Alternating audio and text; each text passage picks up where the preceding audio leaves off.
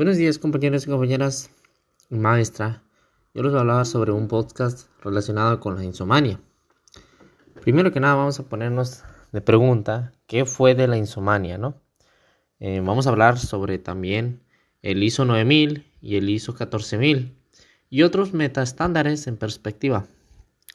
En este artículo que vamos a estar viendo, vamos a analizar la, fuerte expansión experimentada por este fenómeno de los estándares internacionales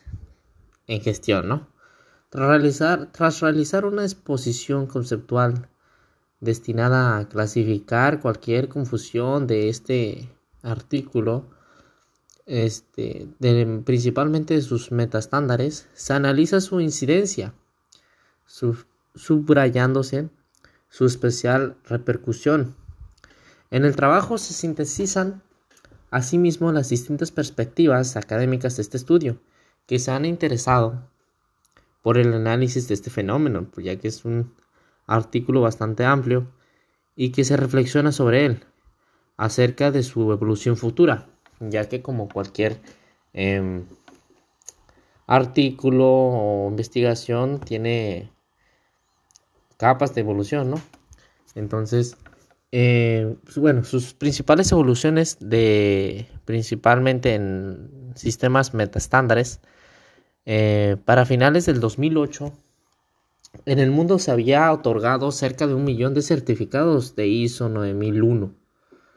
y se, y se acerca a 200.000 certificados. Hablando del, de ISO 14001, este, con todo, con todo, con todo y las tasas de crecimiento anuales y la certificación que parecen haber comenzado a reducirse, según parece dependerse de los módulos de previsión. Podemos encontrar en la fase de madurez del ciclo de vida acerca de la saturación de la misma, pero se trata de estándares que hacen referencia a la normalización de aspectos, aspectos muy diversos de la actividad empresarial, muy diferente a cualquier eh, sistema de,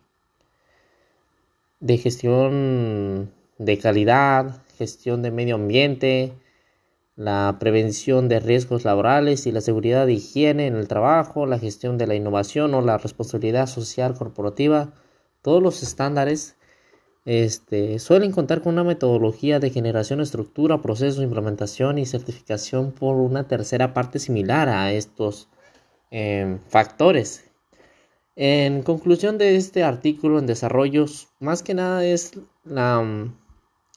de cara al futuro el proceso de la expansión internacional del ISO 9001 y sobre el ISO 14001 y otros metastándares similares que cuentan con diversas fortalezas y debilidades. Una de las principales fortalezas para la extensión de estos estándares vendrían